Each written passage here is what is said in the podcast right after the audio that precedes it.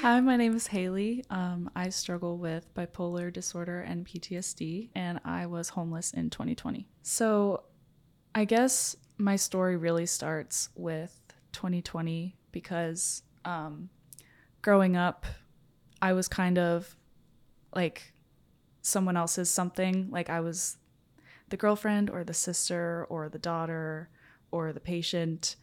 And um, that is partially because my mom has Munchausen by proxy. What is that? It's when you, um, mm, a caretaker makes the person that they take care of sick. Wow, okay. through- yeah, so I was triggered into self harm and stuff and put on meds and taken. So was that your whole life, like for the most part? so it started when I was like 12. Okay. and um, most of my teenage years it was just like hayley's crazy hayley's gonna go to the hospital and i was just so confused and i just grew up used to not having a voice Mhm. and not being my own person So she basically made you feel like you were crazy. yes Okay, all the time. yes So it's kind of hard for you to like de- develop your own identity and self. Okay, got it. absolutely and um yeah so i because of not being in control of my identity or you know i learned that no matter who someone is a doctor a police officer a teacher or whatever like i was not going to be heard. So that control turned into self-harm and eating disorders. Um and I remember when I was 17, after like three hospitalizations, I my grandma had me move in with her, and um, there was a lot of history there too. But um, I remember just feeling like I had a chance, kind of feeling safe, and then after years and years of being like put on random super strong meds and then taking them on and off. Um, my doctor put me on Adderall because he thought I had ADD, and I went crazy. I love the name "We're All Insane," by the way. Okay, good. It's not like we. It's not like someone with epilepsy. We see lights and we're like, "Oh my god!" Yeah. I think it's awesome because it's you. all inclusive. Yes. Um. So I love it. I say that word all the time. Thank you. But um so literally for like 3 weeks I was not eating and I was just super manic constantly and I wasn't sleeping at all. And then I was in school and I didn't take the Adderall that day and I just had a huge panic attack. Like I I went to an alternative school because of mental health stuff and I couldn't function in a regular classroom. Um So, sorry to interrupt you. At No, this point in your life, you weren't diagnosed with anything except for the ADD, right? Well, my mom got people to believe that I had borderline personality disorder Okay. and probably other stuff that So she was the one that was sending you to the hospitals growing up. Yeah, Okay.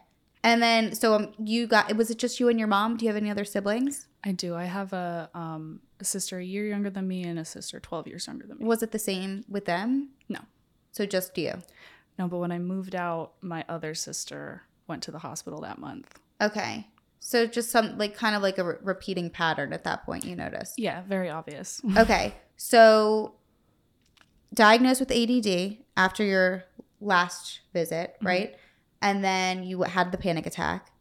Okay, when you didn't take the medicine for the ADD. Okay. Yes.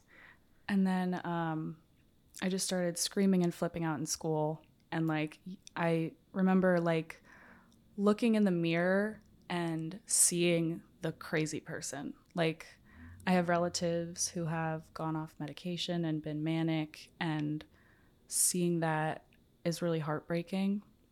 But then when you're that person in the mirror who is shaking and yelling and pale and freaking out, it's like, holy shit. Like, Yeah. and it took a while after that um, day to come back to being like a human. Like after that day, like I had to stop taking the Adderall, obviously, Mhm. and I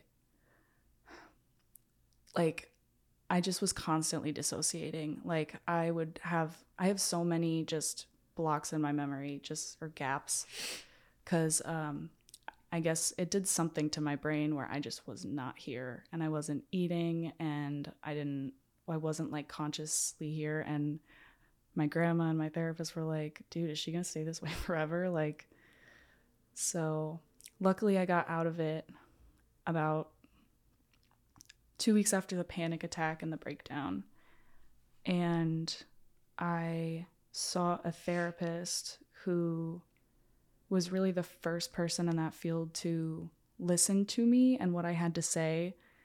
And I was like, oh, I'm in control of this. Like, my mom isn't here. No one's here to say that um, I, Hayley needs to go to the hospital. Hayley's crazy. Hayley's going to hurt herself.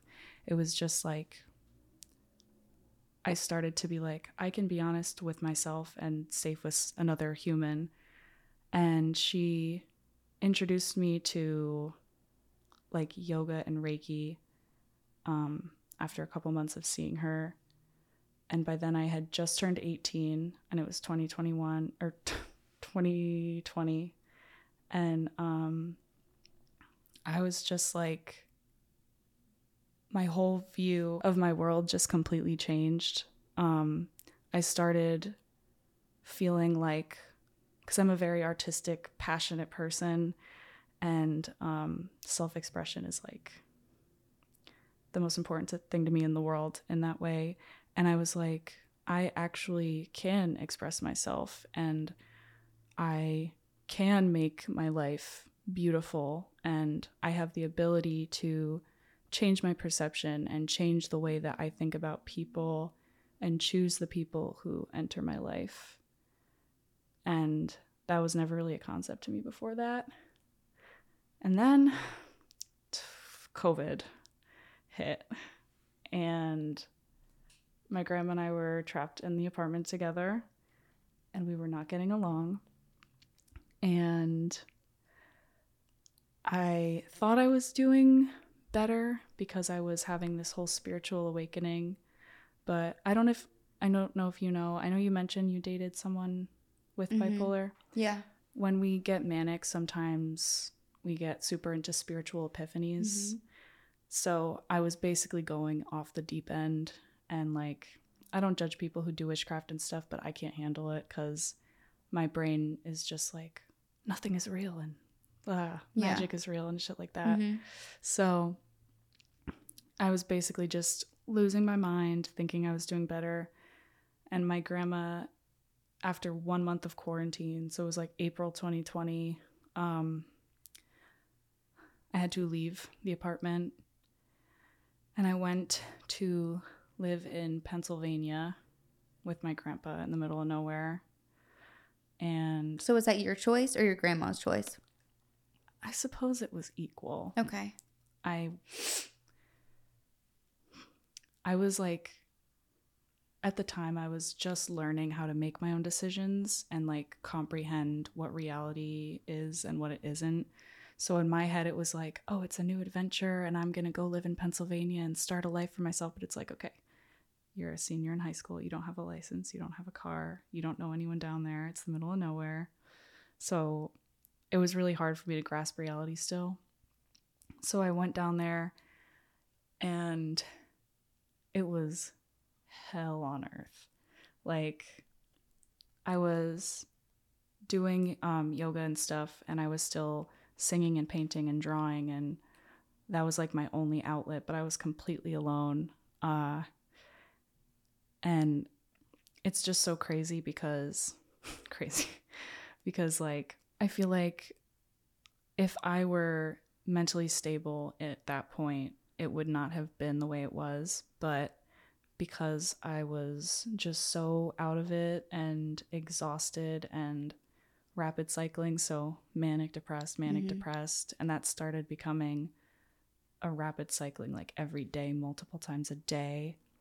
And I would fall asleep crying because I had to wake up in the morning and wake up crying because I woke up and you know I had to do all it over it all over again. And I ended up contacting my friend after like two weeks of living there. And I was like, dude, I'm going insane. And um, he's like, yeah, I know. and uh, so I was lucky enough for him and his mom to invite me to live with them for two weeks. And at that point, I was really, really, really just grasping on to any positive thing that I could. So, like, if, like, on the way up, I was like, I just hugged two people, or like, that's a beautiful sunset. Like, I'm in a safe car with people that care about me. I'm in a safe house with food. Like, I was just taking in every positive thing that I could and really making the most of it. And I still wasn't taking my meds right. And I still was not healthy at all. And had no idea where I was going to be in the near future. And I was. Did you know at this point that you were bipolar or not yet? I had a hunch. Okay. But Just based on like your own research and knowledge or Um, I think because of all of this the shit that was thrown at me growing up about different mental illnesses. Yeah. It's like the thing with TikTok now where everybody thinks they have everything. right. Um, that's kind of what it was. But Okay.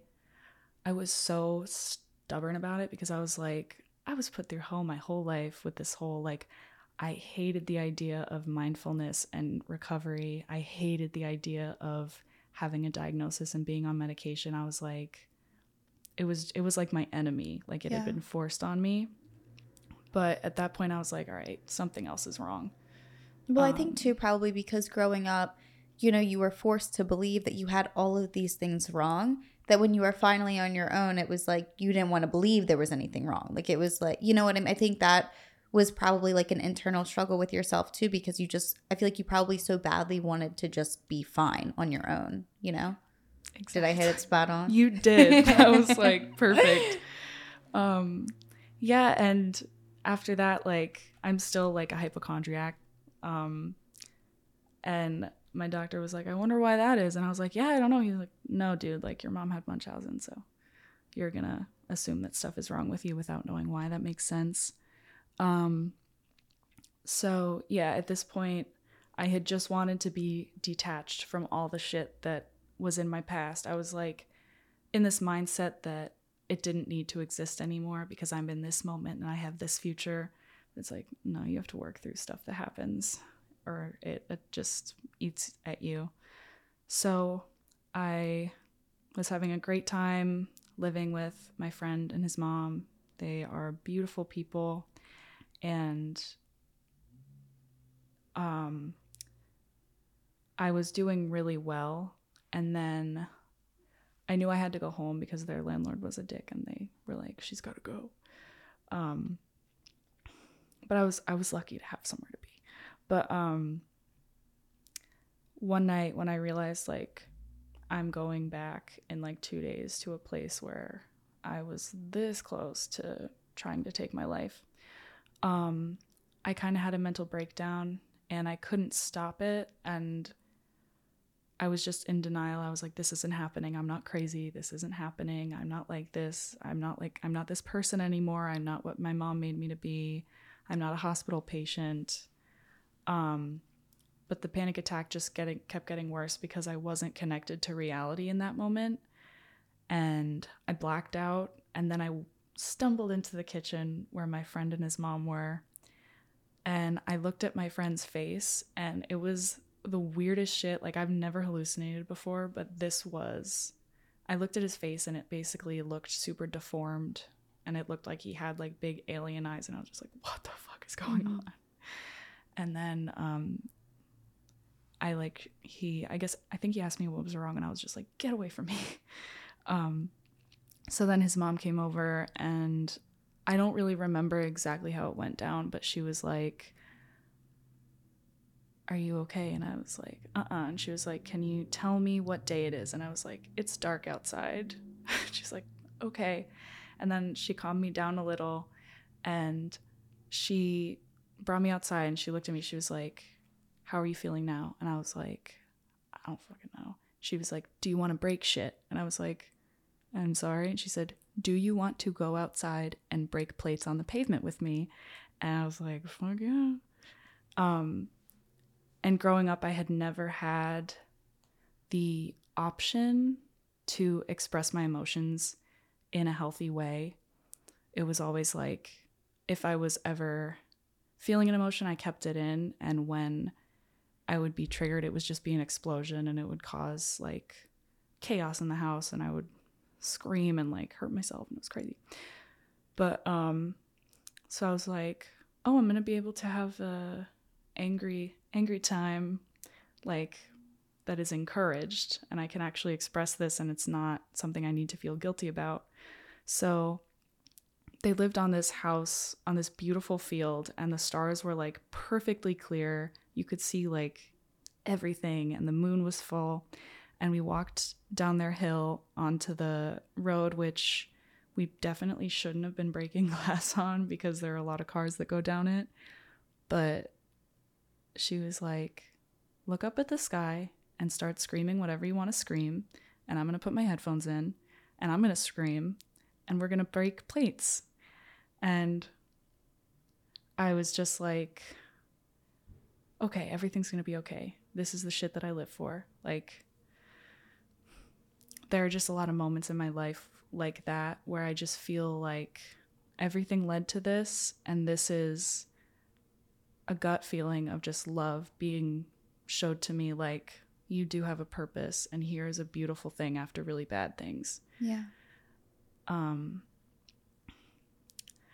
after I went back to my pop-up's house in Pennsylvania, the same place, I I went I was like, no, there's no way I'm doing this. And it was like I had just found this passion for life like a couple months ago when I was doing so well and I was being the person away from my family and away from my illnesses. And I was like, how am I doing this to myself? And then there was another part of me that was like, I don't want to be here anymore. And I was literally like fighting with myself. It was so weird. I ran upstairs to my uh, pop ups part of the house and I was like, just yelling. I was like, I'm going to kill myself. And he had access, I would have had access there to a lot of, he lives in the middle of nowhere. So there's like guns under the pillow mm-hmm. and like razors in the shop and painkillers everywhere. And I was like, this is the best place God possibly could have planted me. Wow.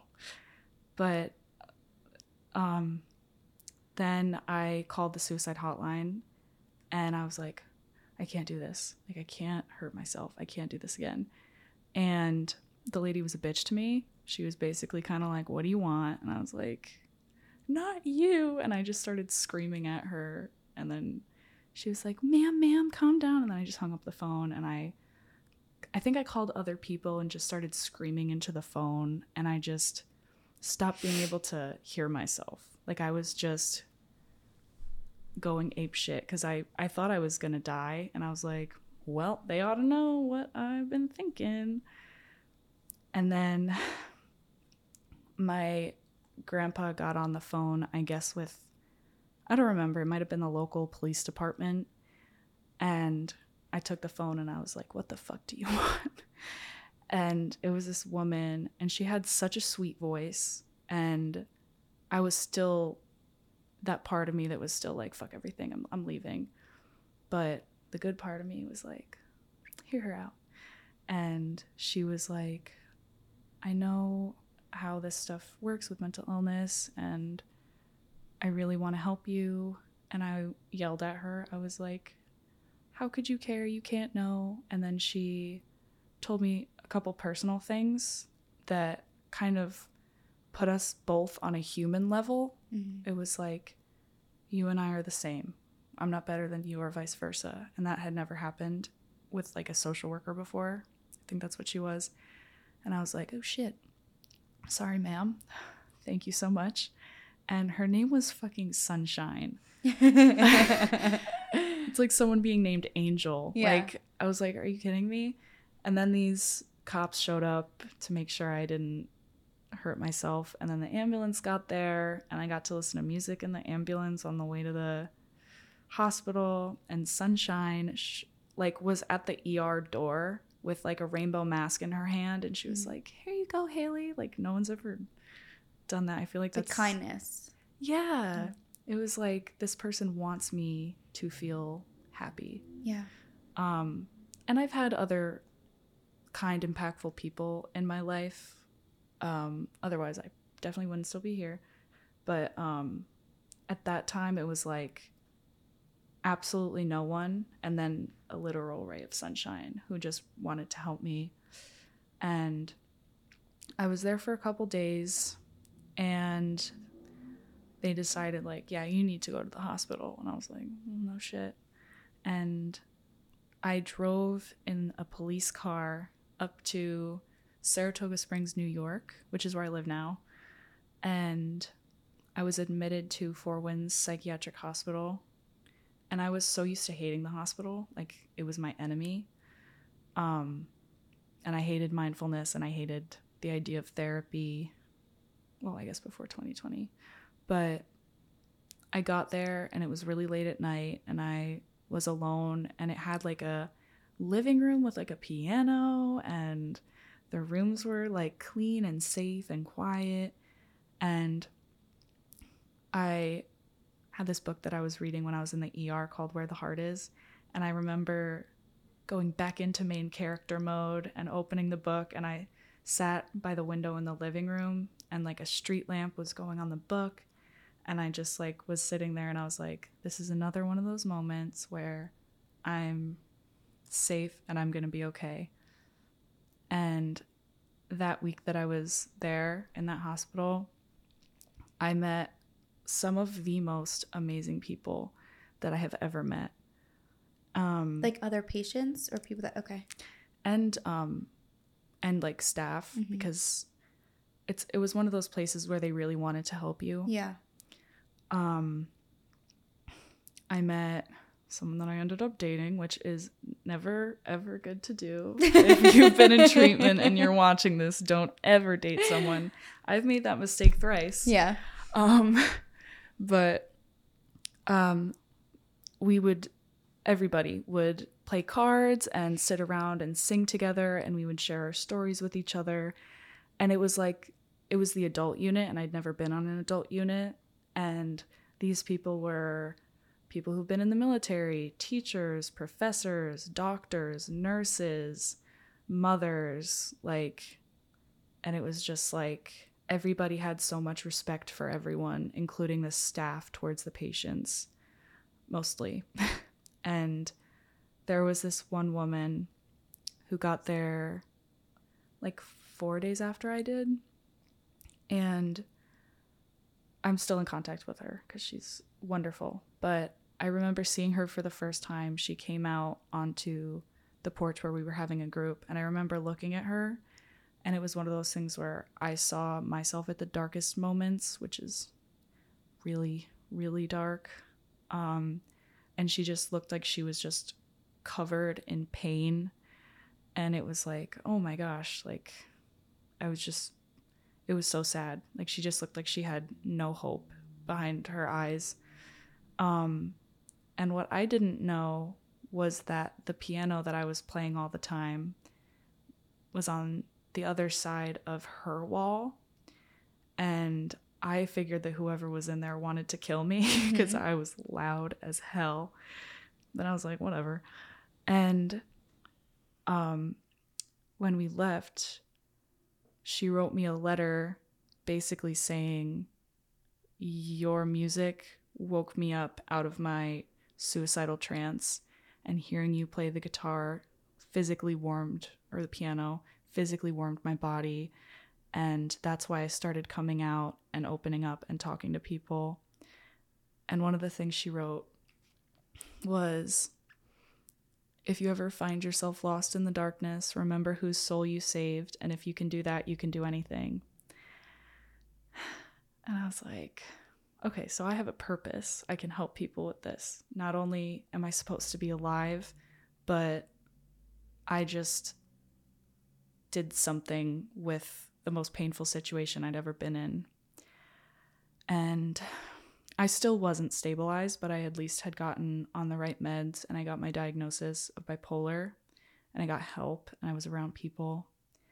And then after about a week and a half of being there, my therapist was like, So are you going back to grandma's or are we going to put you in a shelter? And I had to make the decision of going home or going to somewhere I'd never been, all alone, having no idea what would happen. And I didn't have like any of my things except like some clothes and some books and my phone and a charger. And the clothes were all like winter clothes. I don't know why. And um I was like, well, I guess I'm going to a shelter in Glens Falls, wherever the fuck that is. And So you didn't want to go back to your grandma's house? no, No. I just I was not ready and I just saw everything happening again. And Right. I was like I can't. Go back down that path. Yeah. And, then just to backtrack a little, so there's bipolar one and 2 Mhm. right? Which which one do you have? so the diagnosis is- says bipolar 1. Okay. Um but then I read a book about it's called the bipolar survival guide Uh, and rapid cycling isn't something I guess normally happens in bipolar 1. okay. So it probably is bipolar one, and the rapid cycling is like PTSD Okay. or something. But And then the PTSD would be from your childhood with your mom, right? Yes. Okay. Got it. yeah, sorry, I'm like speeding through. No, you're okay. No, I'm just clarifying just so that I know too. No, you're doing great. Um, so you decide to go to a shelter instead. Okay. And then where was that? Was it in New York also or okay. It was in Glens Falls, New York. okay. So it was like 30 minutes north of the hospital that I was in. And I'd never been there before. I was like, what's a Glens Falls? Yeah. Um, and I actually had this great plan to, I was obviously still a little out of it. I was going to ask the Medicab that was taking me to the homeless shelter to drop me off at a gas station and I would figure it out from there because I didn't want to go to a shelter. I wanted to be a vagabond and do it all alone with no money and no life experience. Uh, because that sounded great. But then he dropped me off at a gas station, probably like five minutes away from where I was supposed to be.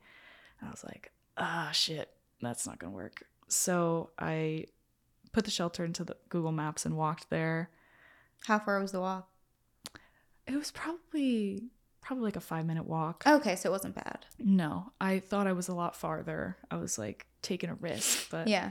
thankfully I wasn't.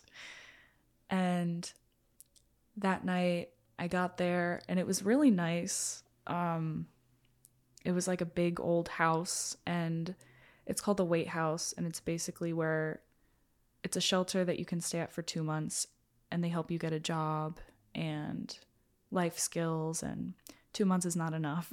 but um I ended up getting settled in that night and I was at it was like a girl's room and a guy's room. So I was in the girl's room and there were like bunk beds and I was on the bottom bunk next to the window and I was the only person the only woman there at the time. And I looked out the window and there was like this beautiful sunset and Glens Falls is not pretty. Like Yeah. it's just yeah. But I remember being like, I should be super afraid right now. I've never been on my own. I've been, I've always been super dependent on my mom and my grandma. And I just like could not feel afraid. I just had this gut feeling that my life had just started for real. And then I got a job for the first time at the Marriott on Lake George. So I would literally take the bus to Lake George, dip my feet in the water, and then walk up to work at a hotel. And I was like, living the dream, How old were you at this time? 18. Okay. So I wanted to get a job a lot earlier, but I just was not mentally capable. Yeah. And then after about a month, I quit that job because my mental health was spiraling and I didn't know how to function in a work environment. Were you still taking your medicines or was it like kind of hard for you to stick with them? So the meds were controlled and well, they were like distributed to you daily by the Wait House staff. Okay. So they were making sure that I was getting the meds, but they it definitely wasn't the right medication mix. And right, because it takes time to find the right things that are going to work for each person. so much time. Yeah. And literally everyone is different. Right. Like something that worked great for me like would could send someone else into a Yeah. psychotic episode. So I was getting the meds, but they were not the right ones and I still was not healing from what I needed to be healing from. I was in therapy, but it wasn't enough. I needed like intense outpatient therapy, like a group. And I was just alone and working and surrounded by shelter staff who half of them had ankle bracelets on and Mhm. like I don't judge people for having their own story, but a lot of them made very crucial decisions in my life because it's like they take notes on everything you do and they follow you around and they tell your social worker there how you've been behaving and it was so weird and messed up and It just doesn't sound like it was the the right place for you to be. it was not Yeah. So, um, after a little while, after about like, I want to say like a month and a half, they told me that I could have a room, like a whole bedroom in, it was like a halfway house connected to the building with the same staff, but it was up to two years. You live there in your own room for free. And you just have to have a job and do your chores. It was like they had a chore chart and you did a chore every day. And I got a job at like Dunkin' Donuts and went to the other side of the Wait House and I lost my shit and I was constantly just flipping out over really small things, but also being targeted and picked on by the staff because I was an e- easy target um, they used to say that I was like shouting and throwing things across my room, and I fully wasn't. I would just say, like, which I shouldn't have said, but I'd be like, fuck you. Yeah. and then they'd be like, Hayley had a breakdown. And one time they complained about me crying too loud in the shower. I was like, okay, this is not it for me. hmm So, and I was also getting like sexually harassed at my job, but I needed money and I needed a job. And I was like, I guess this is what happens to people in the world, the real world. I ended up making the decision to leave the Wait House in October 2020. And I went to live with my mom. And that was a very bad decision. She she's not capable of being there for me. And I accept that now. But at the time, it was like planting things around the house and telling me like oh you you threw your shoes on the hallway floor. You left the window open and you're gonna you're you're gonna have to leave. I'm gonna kick you out. You don't care about anybody but yourself. Um and i was like oh my god okay and at this point i was started getting really into witchcraft which did not ground me at all.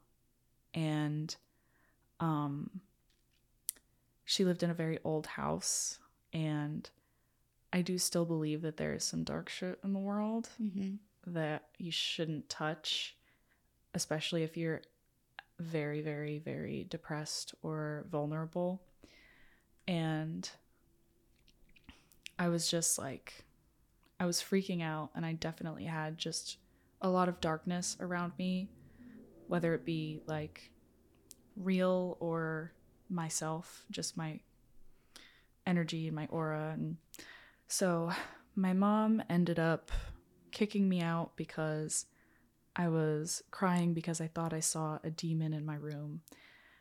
And at that fucking house shit. I mean, Yeah. like I, I wouldn't be surprised. Looking back, I'm like, no, but um I went upstairs to try to talk to my mom, and she was like, Do you not care about me? What about my sleep? You're waking me up to talk to me about something. You don't care about me. Like, what about me? Um, you're being crazy. I can't help you. Why are you talking to me about this? And I was just crying, and I was just like, Please, can I just lay in bed with you? And the next day, she kicked me out, and I went to live at a hotel for a couple nights. And my uncle would come to visit me. And by then it was like probably mid to late november. And um, my mom had also helped me get a job when i moved down there. And it was like a food truck. And um, i got fired on my birthday and then my mom kicked me out. I don't think he knew it was my birthday but Still. yeah i was like damn okay. Yeah. sorry nelson. I get it. But um so yeah i had saved up a lot of money so i had like $5000 in my bank account. So i was like all right i'll stay in a hotel for a couple days and figure it out. And uh, my uncle would come up from the city to visit me and we went to i don't know if you know where beacon new york is. It's off the hudson river. Okay. but it has a lot of beautiful hiking spots and it's a really cute like gentrified hipster city village um, with like coffee shops and bookstores.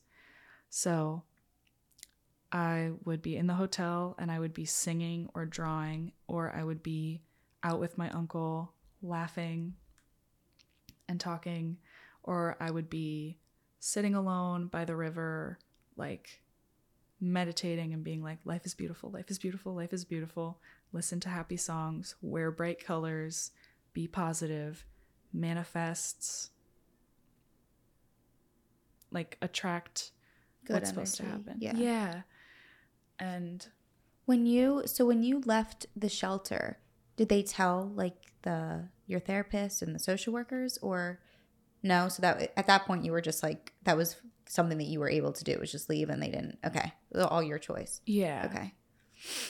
and um I still was in touch with my therapist because it was 2020 so we were doing phone appointments so I was still getting prescribed my meds just to a different pharmacy and I was still having therapy phone appointments um a lot of which I missed though so then um I was in that hotel for a couple nights and my friend that I met at the shelter invited me to live with her. Now, she was in sec- Section 8 housing, and you are not supposed to just invite people to live Yeah. with you. But she did. And I was very grateful, but also like, I don't want to make you homeless. And I lived with her for a couple weeks, and then people started catching on to like, bro, there's someone else living with you. and I had to leave and I went to stay with my grandpa for a couple nights. And the first night I went to be with my grandpa, he lives in Albany, New York, so that's not that far away from where I was at the time. Um the first night that I was at my grandpa's, I was like, new beginning, new adventure. I'm safe. This is my year. And I was journaling about how I had a gut feeling just that same gut feeling that I was talking about before, like where everything is just going to be okay. And I can't even feel afraid because of how much warmth and love and reassurance I feel just from the universe right now and myself. And I journaled that I felt like I was going to travel soon and I didn't know how, but I was. And I still have that entry. And the next day, I texted my cousin who we've been in touch on social media for most of my life, but I'd only met her in person like four times. And I texted her, and she lives in Colorado. And I was like, she's gonna think I'm insane, but whatever. And I was like, man, are you like looking for a roommate in Colorado? Because I have money saved and whatever. And she was like, oh my God, my roommate just told me that he's breaking the lease this month. Please come live with me. So I got a ticket to Colorado and flew out the next day. And I lived there for about a month.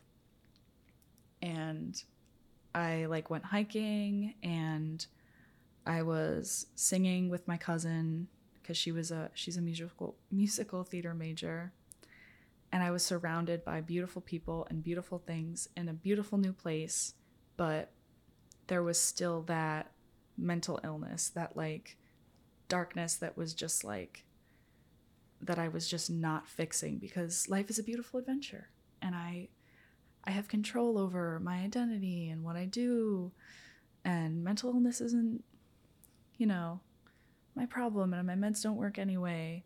I was still in denial at that point. Um so I at that point after like a week of staying there, I realized that I was constantly overanalyzing ev- everything anyone said to me, any look that they gave me, any comment that they made, good or bad, anything like, Hayley, do you want to go somewhere? I'd be like, what do you mean by that? Like, it was just all, I was just constantly taking in and thinking about like everything that happened around me at all times. And I was losing my mind. I I think my last week there I was on the phone with the suicide hotline in Colorado like f- four times a day. And I was like this is not working. I can't do this to these beautiful people who invited me to live with them I can't do it to myself. I need help. So I flew back to Albany and stayed with my grandpa. And then I went to the same hospital again. And by now, this was January 2021. Um, and I was like, I don't know where I'm going to be in a month again. And I'm going to the hospital again. And I'm going to be in the same situation again. But I was like, okay, whatever's supposed to happen is going to happen. And I always make it out.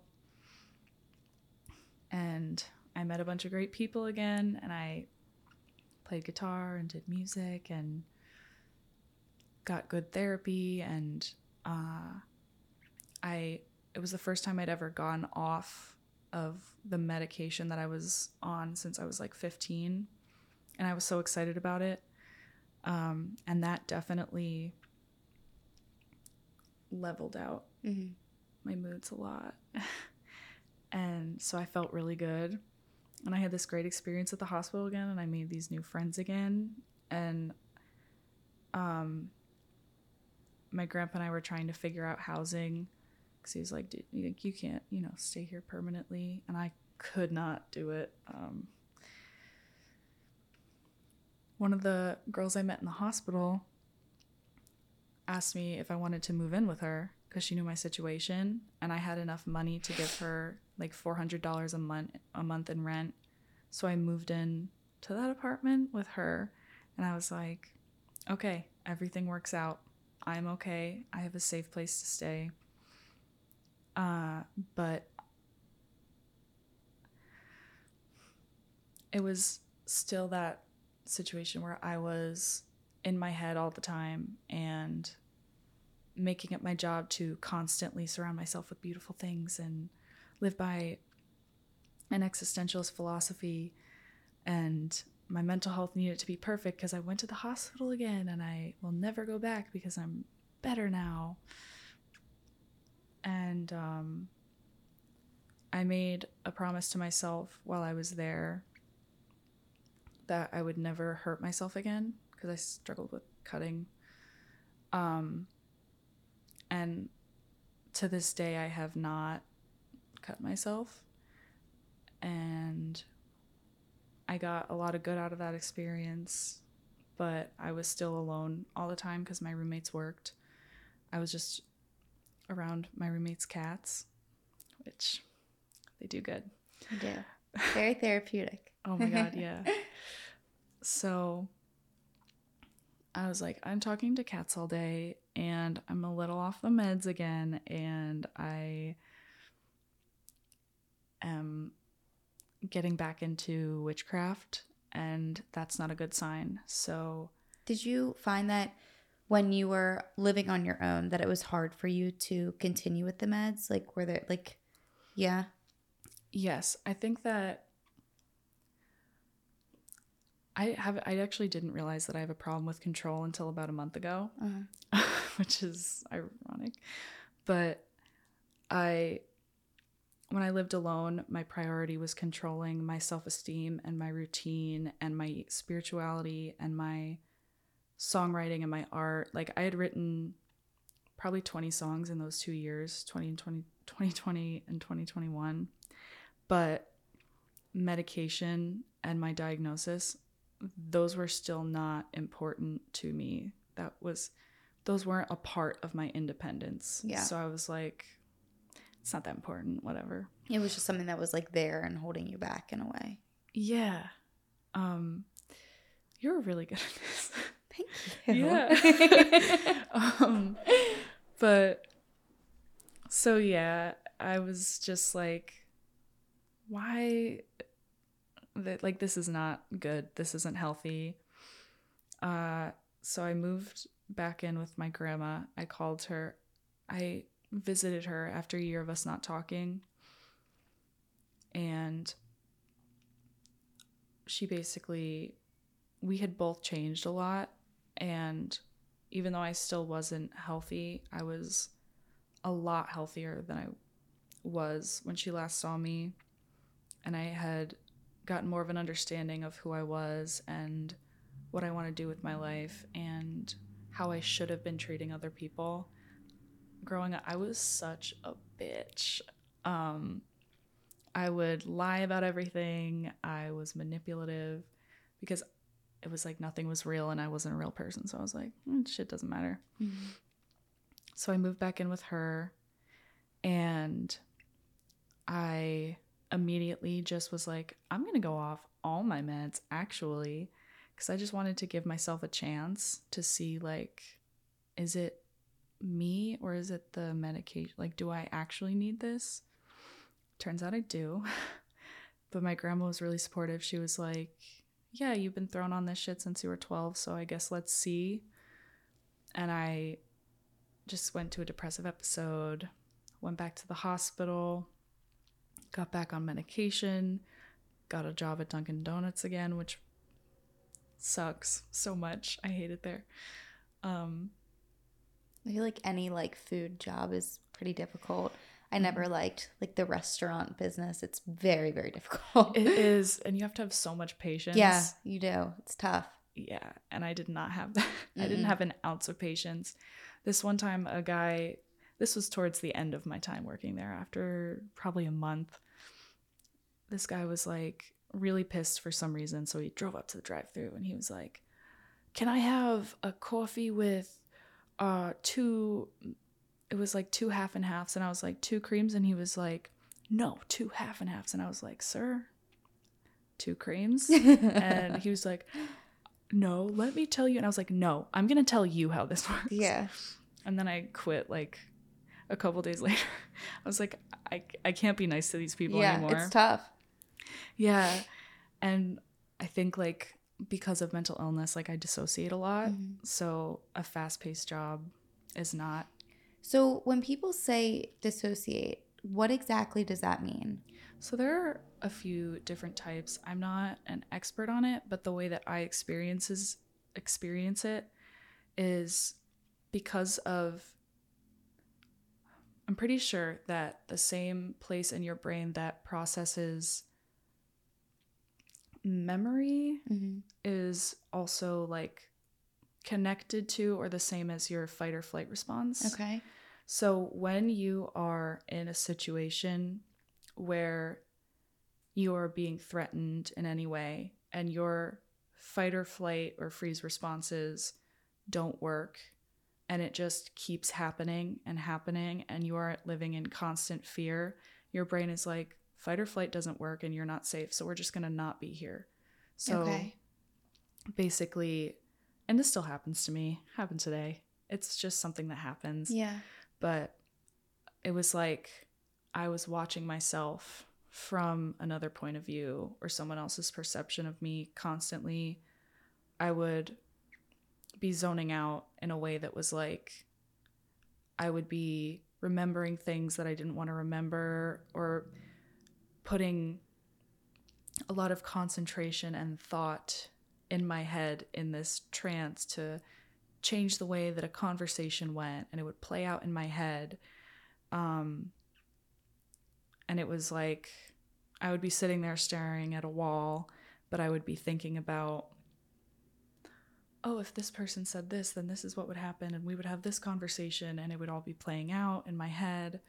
So you're like, it's, you're like not in that exact moment Yeah. kind of thing? Okay. You were like just like somewhere else. Yeah. Okay. So like, um, and that was growing up what my brain did to protect itself. Yeah. So, um, my sister and I joke about how our childhood was like an acid trip because we were Mhm. constantly playing these awesome, elaborate pretend games. Um, we were also dissociating. Yeah. but it's still fun. Um so yeah, I I think you were at Dunkin' Dunkin' Donuts, right? yeah, Yeah. So it is hard for me to hold a fast-paced job because of dissociation. Um so when a lot is going on, my brain is just like just stop working. don't process anything. Don't move. Um so I would spill stuff all the time and at my first junk Dunkin' job, people would call me messy, and I'd be because I would spill stuff all the time and forget what I was doing. Anyways, I left. I got in an argument with my sister about a week later, and I still live with my grandma this time. And I, um, at the period of time where I had left the hospital again in July, and I worked at Dunkin' that month. And you were you back on your meds at this point? Yes. Yes. Okay. Yeah. Um, and it still takes a while for them to really build up Yeah. and kick in. And I I cannot function without my meds, which I accept completely now. I'm like, whatever works. um so when I got back to the hospital and I started working, I was back on my grind of like, my life is beautiful and I am a hopeful, passionate, artistic person. And now I know that I can't be over optimistic because that's unhealthy. And I've learned that I can't be super negative because that's unhealthy and that's not reality either. So I was trying to find a middle ground at this point. And I was, I probably filled up three journals that summer of just like constant mental health work. And I was going hiking every week and I was just so excited to be a new person all over again and I felt like I was back where I left off and everything was going to be okay and I was never going to go to the hospital again. And then in it was the be- late September, my sister and I got into a huge fight while we were in the car together. And at that point, I had still used my eating disorder as a kind of a crutch. Is that the phrase? Mhm. um, I was like, I can't hurt myself and I can't go off my meds and I can't freak out on people, but I can control what I eat and I can check how I look every five seconds in the mirror and restrict and binge. And that's okay because it's just because I care about how I look. And that's just a whole different thing that I don't need to solve yet. So my eating disorder thoughts were wild. And my sister picked me up and she wanted to go hang out with her friends and I wanted to go. But I was just feeling really insecure and there have been days that I just would stay at home because I would look at my hair in the mirror or the size of my wrists weren't didn't seem the same as the day before and I would just cry and I'd be like I can't leave the house. I I thought I was like constantly picking at my skin or making sure that my jaw was that my jawline was still sharp or something. I don't yeah. know.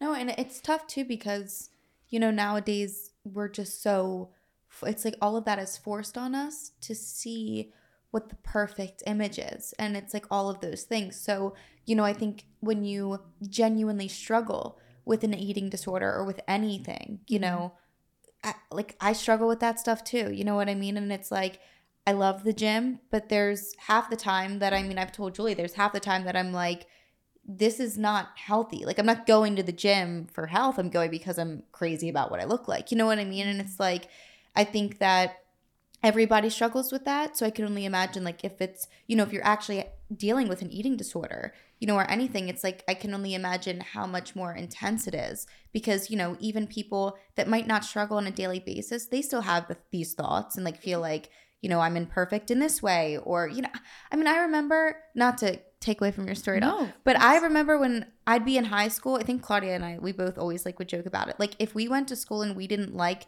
what we were wearing, like we wouldn't be, I mean, we're talking about high school. Like Yeah. who cares, you know? Like we would want to go home and change to like get through the rest of the day. And it's like, those are like what who cares you know what i mean and it's i mean even like you were saying like because like i have those thoughts of like well it, it feels like sometimes i have a double chin and then like i'll tell somebody and they're like you're you're crazy you don't have any double chin like but you know it's like these thoughts in our head like we start to see things that aren't actually there Mhm. or don't even really matter because it's like at the end of the day what matters is your health like your genuine health not Yeah, even like you know what you look like.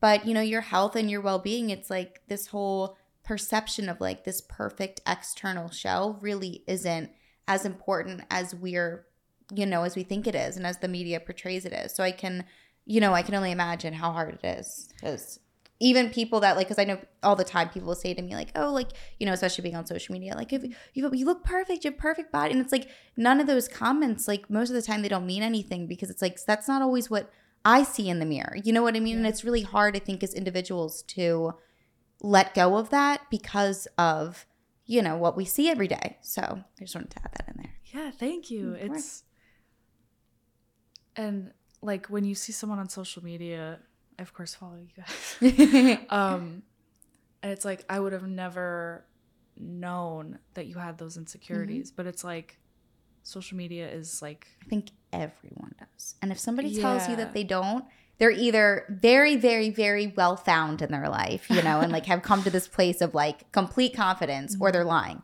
because. You know, the, I, they're most beautiful people. I've seen interviews of fucking Megan Fox and people like saying that they're extremely insecure. And it's like, we wouldn't think that because we see them as such beautiful, perfect human beings. But mentally, like a lot of people don't feel that way. And at the end of the day, like I, I always like talk about this is like what we see on the outside. Like, of course, everybody wants to feel beautiful and like not even look beautiful, but feel it, you know?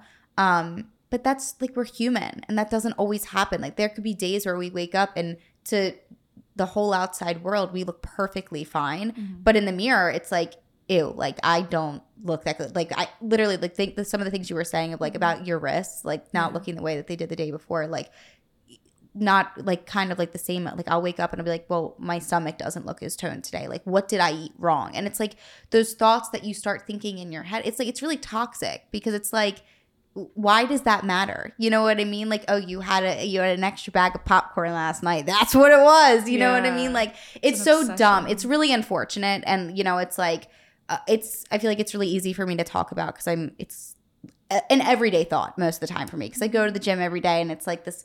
You know, it's a constant like battle within your own mind of like just trying to fit this like perfect mold, and it becomes. It's crazy because it, it becomes something where it's like it's so ingrained in your mind that it's like social media doesn't even matter anymore because now you have this own perception in your mind of like how you think you should look and then it's like a constant battle with yourself so it's like i just want to let you know you're not alone on that. So we all have those thoughts. Julie has those thoughts. We all do. So we got to yell at each other sometimes like bitch you look fine. She did it today to me.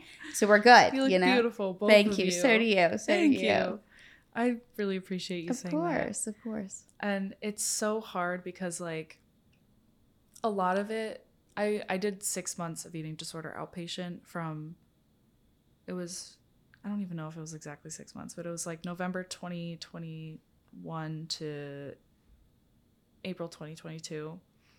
And it took 16 hour intense group therapy sessions over Zoom every week for like six months in order for me to get those thoughts out of my head. And basically, what I learned was none of that shit actually matters. And now, like, it basically I remember the first day of treatment and it was just like a shock to me because they were like congratulating people on eating ice cream and pizza and I was like I thought this was a health group. But and I got mad. I was like I don't want to be here. They're encouraging me to overeat. This is unhealthy like they call that the eating disorder voice. So it's anything in your mind that has the values of an eating disorder and not you.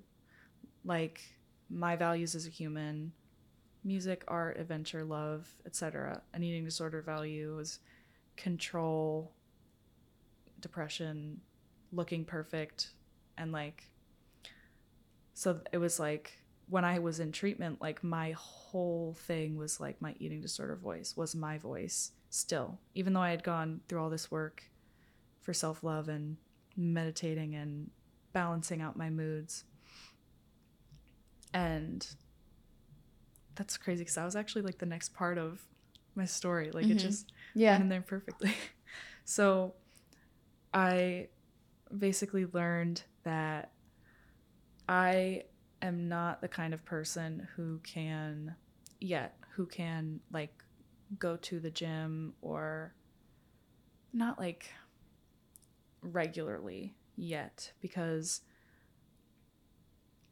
I will if I like I ended up body checking which for me that was I like 10 times a day when I started treatment I was taking videos of myself walking around my room every day like 10 videos and it was just an obsession and I did that um Do you think that was like was any of that you think to like see what other people were seeing? Yeah. it was like all I cared about was other people's perceptions of me Yeah. physically Right. Like I would if I was going to the gas station at 10 p.m. for water, I would like put on makeup and take a video of myself walking around and be like, what if I meet my soulmate at the gas mm-hmm. station? and it was just like that was for everything. Like it was always like, I wonder how other people see me. And I actually ended up body checking the other day and I was like, you know, it's it's fine. I just want to make sure that I look the same. And in my head I was like, why do you want to make sure? And I was like, uh, uh, oh, exactly. It's because you are having eating disorder thoughts again Yeah. but I ended up body checking. And this was this week. And it made me just that one reminder of the eating disorder. I just spiraled. And it was like I had felt so in control of my mental health recently because I really have been. Um, I've had a lot of epiphanies around like how I am not my illness, and that's cliche, but um, I'm just I'm everything that I'm everything that I decided that I was when I started my healing journey, but that person also struggles with mental illness. And I accept that and I embrace it now. And people have their stuff to say about people with mental illness, which is understandable if you don't understand it. And if you don't experience it, then how are you going to know? Mhm.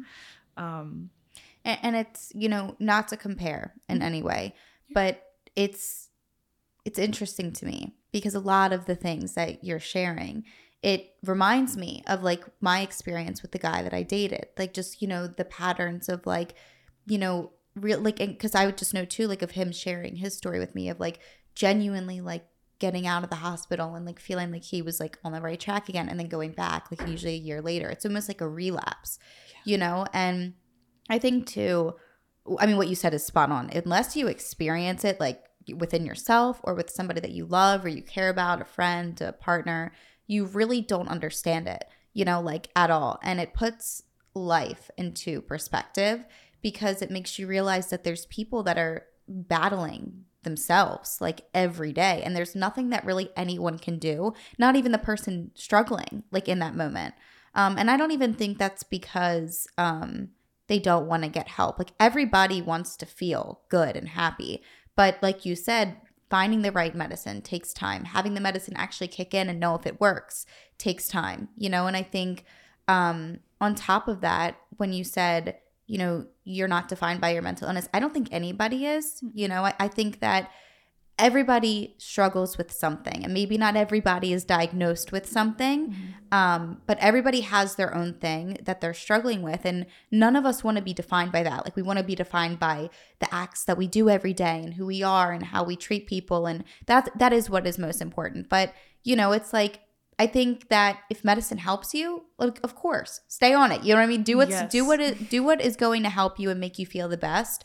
But I I understand that it's it's really tough when you constantly have these like feelings of you know kind of like maybe slightly going like falling back into a same pattern but i, I know that you know it might not be as serious as a, a diagnosed illness but everyone has something that they fall back into an unhealthy habit or a pattern and you, we just don't see it you know but because not everybody's going to let you into their personal thoughts or yeah. you know and it's just it's wild because um you know everybody has like i said everybody has something. And as there's days that i feel like you can wake up and be like today is a good day. And that's why i think it's really important too to live day by day because it's like you could wake up and have a really good day and just take that in and enjoy it. Mm-hmm. and there's a chance that you might wake up the next day and look in the mirror and just feel like you're an ugly piece of shit. And you know we all have those moments. Oh, but yeah. it's part of unfortunately it's part of life. It's part of being human. We're so fucking hard on ourselves yeah.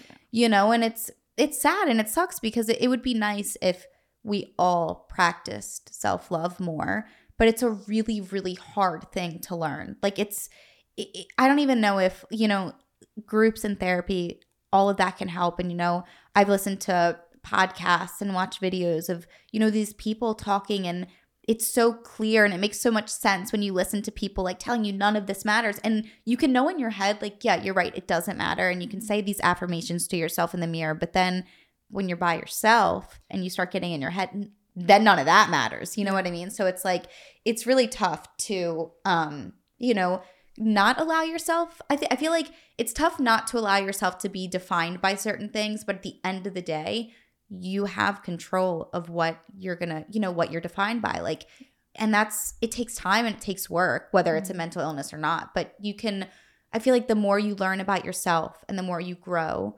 then the more you're able to kind of like work on like fixing certain things or improve i don't like to say fixing improving certain things or you know making yourself feel more loved within yourself yeah that didn't really make sense but you got what i'm saying yeah no yeah. it did and one of my therapists before I actually gave a shit about therapy, um, she used to say, "I can't fix you because you're not broken." And the first time I heard that, I was like, "Oh shit, I'm gonna cry right now." um, and I have really learned that there's so much that I've learned and so many epiphanies that I've had, and I've come so far with mental health. Like on paper, people wouldn't think I'm successful at all. I don't have a license or a car or a job, and I'm just about to go to college, and I'm 21 now. But I have been through so much, and I'm so emotionally mature because of what happened to me. Mm-hmm but also because of how I decided, like, made the conscious decision to handle what happened to me. Yeah. Because, like, if I had just gone with whatever and given up, I either wouldn't be here or I would be in a very, very, like, alive, or I would be in a very different, awful place. Um, and I think that the main lesson that I have learned is that everything in life for everyone because everyone's experience and pain is valid. Um everything is trial and error. Mm-hmm. like relationships jobs job interviews mental health recovery self-love um friendships driving. Like what i thought was self-love turned out to be really toxic and overly positive and just me wanting control. So I was like, okay, I fell down really hard. How do I get back up? Mm-hmm. I learned how to get back up. I learned that I got up wrong and then I fell back down. And every time it happens with everything, I know now how to put myself back together. Right. So it's like, I think once you learn that even if you were wrong about self love or who you are, what you want to be, like, that's okay because you're supposed to get back up. You're supposed Mhm. to fall down. And each Um, time too, you might learn something different and change something. And you know, even if it's starting a new path each time, it's like you learn something with each new path. You know. Yeah, and and sometimes it's like I think a lot of everyone probably thinks about this, but there comes a point when you're really depressed or lost or manic or confused or going through a breakup cuz I just went through my first breakup a couple months ago and that was hard. It's tough. It's one of the hardest things. Yeah. You'll get through it though, and there'll probably be many more.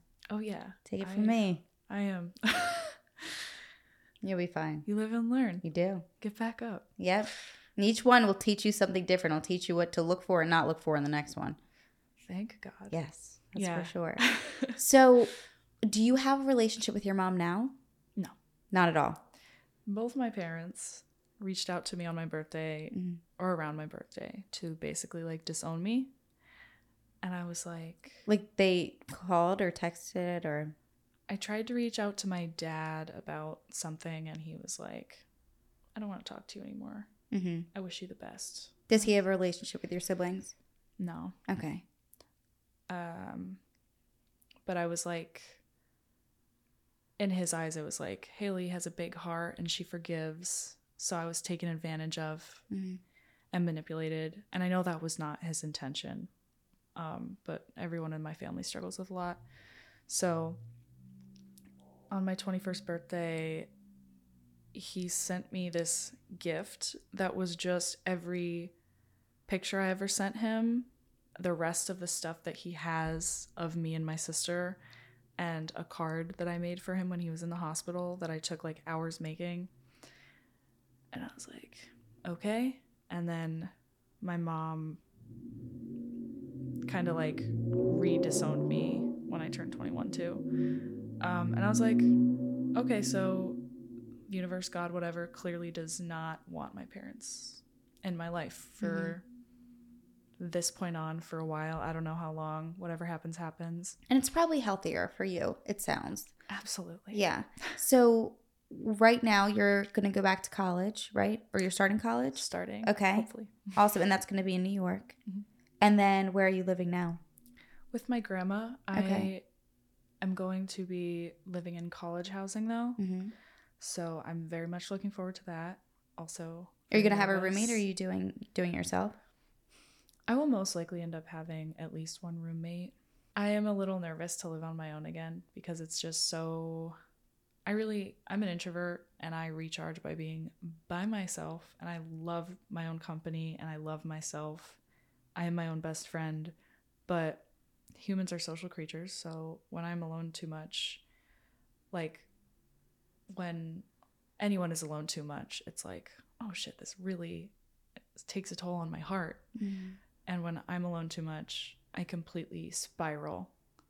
And I've gotten better at picking myself back up and learning how to cope with everything. But there are still some things that I need to figure out how to, I don't know, work through and Mhm. accomplish. Like, I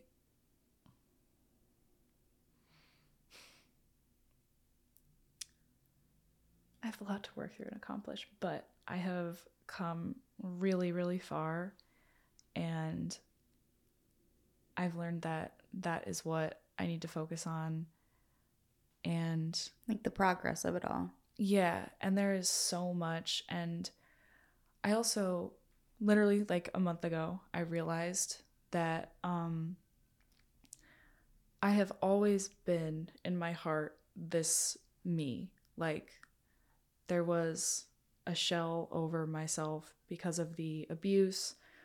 And then when I was able to be my own person, I just was basically putting on a mask over everything and didn't realize it. Trial and error.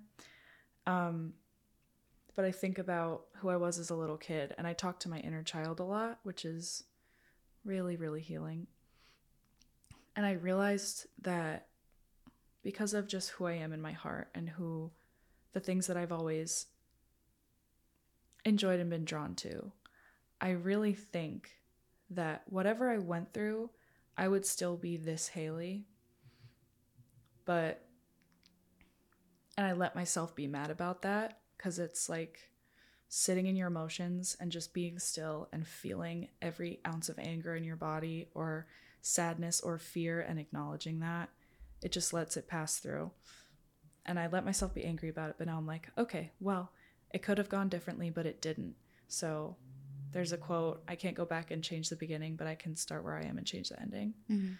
So, um, oh, I was saying before, I think everybody comes to a point where they're in a really deep depression or a really terrible something really awful going on for them or just yeah everybody feels a little lost um, and you kind of ponder on like what's the point? and i think that to anyone listening who is thinking about that or wondering um, what helped me is creating my own point for myself. Like, figure out who you are, make a list of the things that you like, make a list of the things that you value, make a list of your strengths, and make like what would this person who I really am or who I'm starting to understand that I am, what do they want from life? And it changes. The point of my life has been to be a famous musician or to be an adventurer or to live completely alone. and right now, I feel like it's spreading awareness and making the most of my experiences and changing the ending. And it's important too because I I think that people that you know also might struggle for, with bipolar disorder when they hear this, I think they would really really relate to it.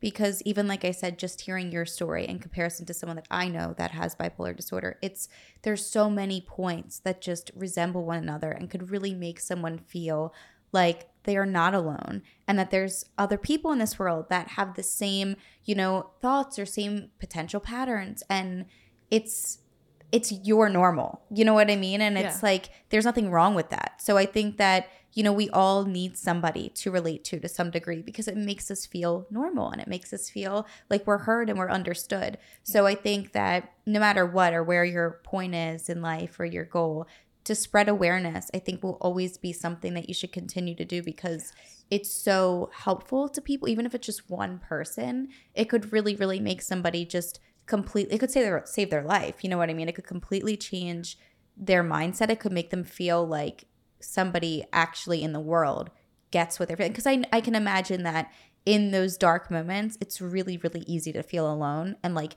especially because, like you said, you know, anybody that doesn't understand mental illness or hasn't experienced it with someone or firsthand, it might be really hard for them to not look at someone and be like, oh, they're they're crazy. They're off the bandwagon. But like, you know, everybody goes through their shit. And mm-hmm. to have somebody that opens up and speaks about their experience, I feel like that could really make someone feel like, well, I'm not crazy and I'm not alone. Like, I just need to figure out ways to help myself feel better, you know? And I feel like it's just as simple as that. And that's just a really hard thing for people to wrap their head around. So, yeah, one of the, I learned in therapy that one of the key components to self compassion is the humanity aspect, just picturing like, I am not the only person on the planet who feels like I want to kill myself right now, mm-hmm. or just went through a breakup, or has just had the happiest moment of their life and wants to enjoy it, or going through recovery. Like, we are all connected in some way. Yep. Like,